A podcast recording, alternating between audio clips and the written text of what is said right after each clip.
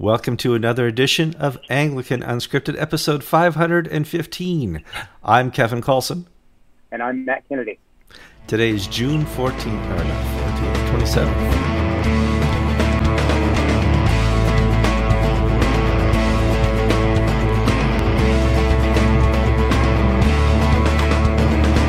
Okay, as you can tell, I have a special guest. This is Matt Kennedy. Depending on how long you've been paying attention to Anglican politics, and you remember a blog uh, a couple years ago called Stand Firm, this is one of the bloggers on Stand Firm. Uh, he and I have traveled a, a couple places together. He was at the first GAFCON uh, when I was there. He was in New Orleans following the the news, and uh, when he was with Stand Firm, they sent him around to a couple of different places, but he was an active blogger, and he still today posts frequently on Facebook.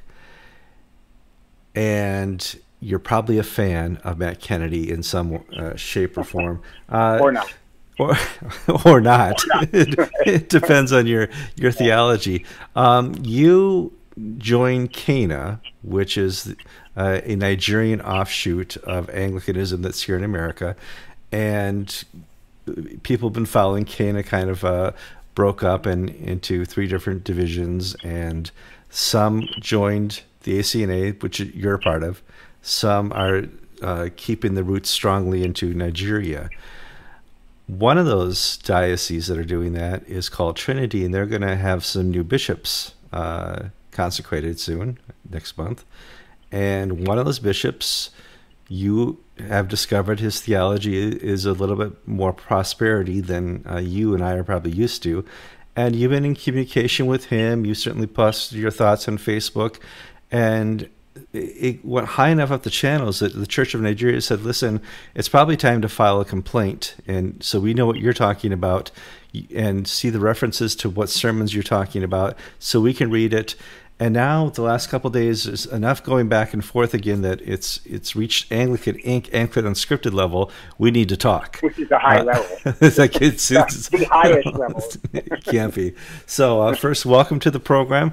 And let's talk a little bit about what the prosperity gospel is and kind of how it's gotten into um, our lexicon, especially here in America. It's not surprising to see it around the world, but yeah, it took hold here in the eighties, and, and um, it, it stuck. Sure. I mean, the prosperity gospel essentially immanentizes the eschaton. That is, you know, we as Christians look forward to the day when Christ returns, and there will be peace on earth, and all things will be set to rights, and there will be no poverty or hunger or sickness or death. All those things will have passed away. The, the prosperity gospel teaches that you can take hold of the of those promises now. And the means by which you take hold of them is, is through faith. Jesus died to to not just save you from the consequences of your sins and to, and to save you from the power of sin, but also to give you a healthy body here and now, and to give you uh, prosperity in your in your work. And if you don't have those things, the prosperity gospel teacher will tell you, it's just because you haven't exercised enough faith power. That's also an interesting point, because the faith is not directed toward the person or work of Christ, but toward the power that Christ promises. Yeah. It simply comes down to the belief that God wants what's best for you, or does God want what's best for him? And it, you, yeah. you, you, once you hit that separation line, does God want you to be rich? Eh, probably not. And it, this is talked about pretty extensively in First Timothy six and other places where Um, your, your gainfulness is the contentment, not the treasure. Right. And so, I mean, he does, in a larger sense, want your happiness, but the fact is that we tend to think that our happiness lies in money or, or in a good, healthy body, whereas Christ knows that our happiness lies in him. And sometimes to find that kind of happiness means taking away things that we rely on in the world and, and letting us go through times of suffering so we draw closer to him. And uh, we find that also in the Beatitudes, kind of the, the first teaching that, that Jesus uh, provided to us. So let's talk a little bit about your presentment of uh, heresy accusations and what's happened since then. Well, I, uh, I think I mentioned earlier, or maybe you mentioned it, that uh, this has been ongoing, an ongoing concern. I first encountered uh, the bishop-elect, when he was a bishop-elect, about a year ago on Facebook, saying things like, posting things like, I declare all poverty banished from my house in Jesus' name. And it, it's a typical way of speaking that you find in prosperity gospel circles and in word of faith uh, teaching, which is very closely related to the prosperity gospel. Word of faith teachers believe your words carry innate power, and especially in the Christian realm, if you join to your words the phrase, in Jesus' name, it has an exceptional amount of power. So Jesus' name is magic. Yes, yes. It becomes a talisman, right? Mm-hmm. Um, and so and so I noticed that he was saying a bunch of these things. Um, I made a post about the prosperity gospel on my Facebook page. He came in and objected strongly and strenuously to what I said. And in there's, there's a long line of, of comments, and he continued to say things that were right down the line, prosperity gospel, word of faith. And he even posted links to Benny Hinn, uh, a Benny, Benny Hinn video, and told many of us who were on the thread that we need to watch this man of God and and, and learn from him.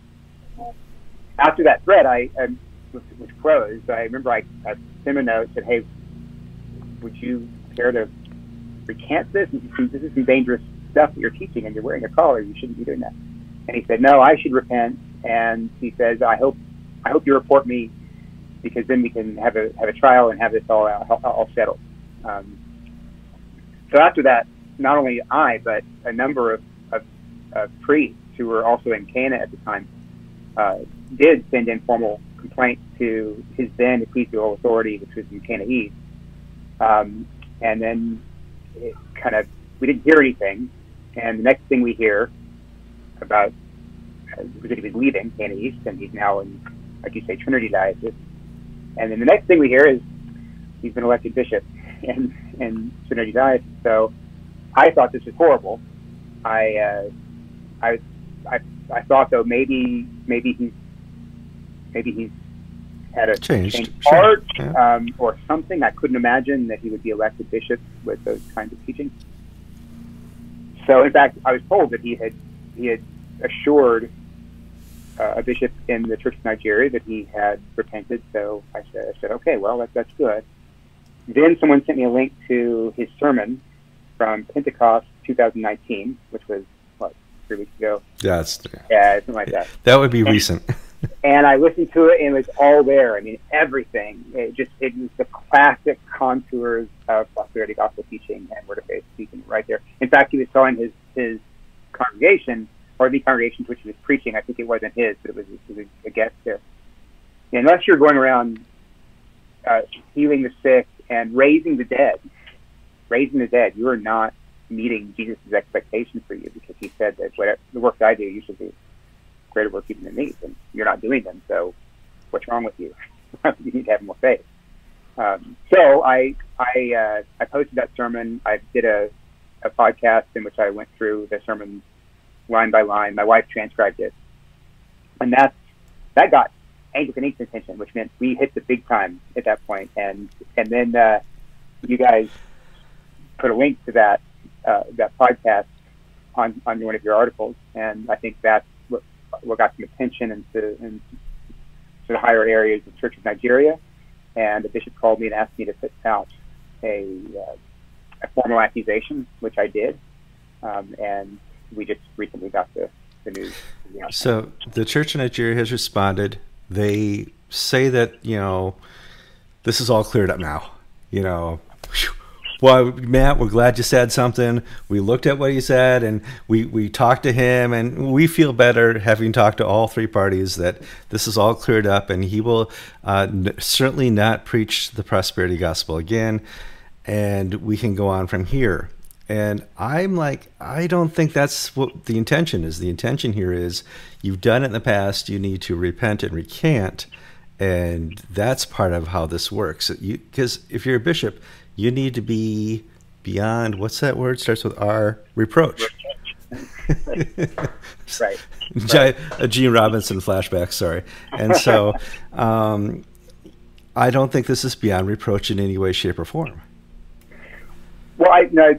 I think there's two good things about the response, and, and that is that he was the, the primate of all Nigeria, who is who is very much opposed to the prosperity gospel, for which I'm very thankful. He spoke out against it at the GAFCON last yep. time you were there, I think. and um, and he's no he's no friend of that teaching. The he required that the bishop-elect uh, make an undertaken phrase undertaking or undertaking yes. to undertaking to, um, an undertaking to not preach it again, which is good. It's a very good thing. Mm-hmm. um, and to apologize for his inadvertent preaching of the fourth, which acknowledges, although it's subtle and you know strong, not as strong as I would like, it acknowledges. In making that apology, he has to acknowledge that he had, in the past, preached the prosperity doctrine, which he hadn't acknowledged up to that point. So okay. He's had to say, he's had to at least confess, yes, I did this. I'm sorry, and I promise not to do it again. Uh, now, you're right about the troublesome aspect of it. I mean, it's one thing to say, yes, I sinned, yes, I committed an error, but really, I think that before you'd want to put someone in a high office like that, you'd want to have, you want to see the fruits of repentance being borne out, and say, okay, well, this guy now has a track record, not just of saying I repent of this, but also of we can see his teaching is really solid now. It's really good. Um, so it's a, I think the danger to, to put him in at this point. Um, yeah. Well, I want to talk about kind of the bigger picture. You know, we talked about the prosperity gospel is alive and well in America. What is it like in the seminaries now in Nigeria and other parts of uh, Africa? Uh, do they suffer from this as well? Is this being taught uh, or adopted uh, into the seminaries? Yeah, I don't know. I mean, I, I, I have heard people say, and I who are knowledgeable about this, that it's not that if you ask the average person who is trained there and, and, and has gone through the process there, if you ask that person, do you believe in the prosperity gospel? They would all say, no, no, of course not. But then when you would listen to them preach, you'd hear, the prosperity gospel, and, and that's because in large part they may not know what exactly it is, and they're not intending, they're inadvertently preaching it. They're not intentionally setting out to commit heresy, but they just haven't been equipped to understand or recognize what that particular heresy is. Yeah, and I, another thing I want to be sure that we're not talking about the three streams of Anglicanism here. This isn't... Oh, right. This isn't something we're talking about, whether it's a, a Holy Spirit thing, whether it's a uh, evangelical thing, whether it's a uh, Anglo-Catholic thing. This is more strictly uh, the gospel of whether, you know, God's intention for man. And, uh, yeah.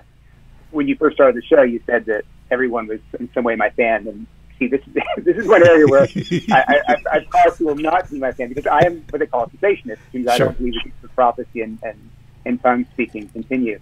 I believe God still performs miracles and does mighty works and all those kinds of things, but, but I just don't believe the sign gets continued. Understand? Um, yeah. And so I, I posted about that, and you know I've gotten some, in some some debates with my friends and brothers and sisters who are charismatic, uh, who I love, and I hope they love me. I'm not for sure, but I hope they do. They and, do, and uh, you do love and, them. I mean, yeah. And yeah, that's an in-house debate. You know, that's, that's a debate we can both open the scriptures and say, look, I don't believe that this is. So you're right about this, but that does not impinge the gospel in any way. You can be a charismatic and you can be a cessationist, and you can both preach the same gospel, have the same Lord, same baptism, same, you're, you're headed to the same place, and we can all we can even worship in the same building. It's it's the difference here, though, with the prosperity gospel is that the, is you're, you've de, you've made you've taken Christ away from the center of the gospel and made wealth and prosperity and health the center of the gospel, and you access it by this kind of magical use of what they call faith. And both charismatic and cessationists, both Anglo-Catholics and evangelicals, would right-thinking ones would say, no, this is not this is not the truth. I do want to thank you for your time. Uh, people don't know this, but we had one heck of a time getting you set up uh, for the Wirecast stream here. Uh, Basically, I send a person a link. They click the link. It opens up on their uh, iPhone or their their browser, yeah. and all is well. And uh, not so. Right. For those non-sensationalists, you would say it was an, a satanic attack of some sort. But no, we don't go there. Poor kid. Poor Matt. I'm just having fun with him. So I do want to thank you for your time. And uh, hopefully, if there's more news thank on you. this, uh, we can go forward. But uh, you know, as it stands, he's still going to be uh, consecrated sometime next uh, in July, next month. So we'll see what happens. It's an ongoing story. I'm Kevin Coulson. I'm Matt Kennedy. And you've been watching episode five hundred fifteen of Anglican Unscripted.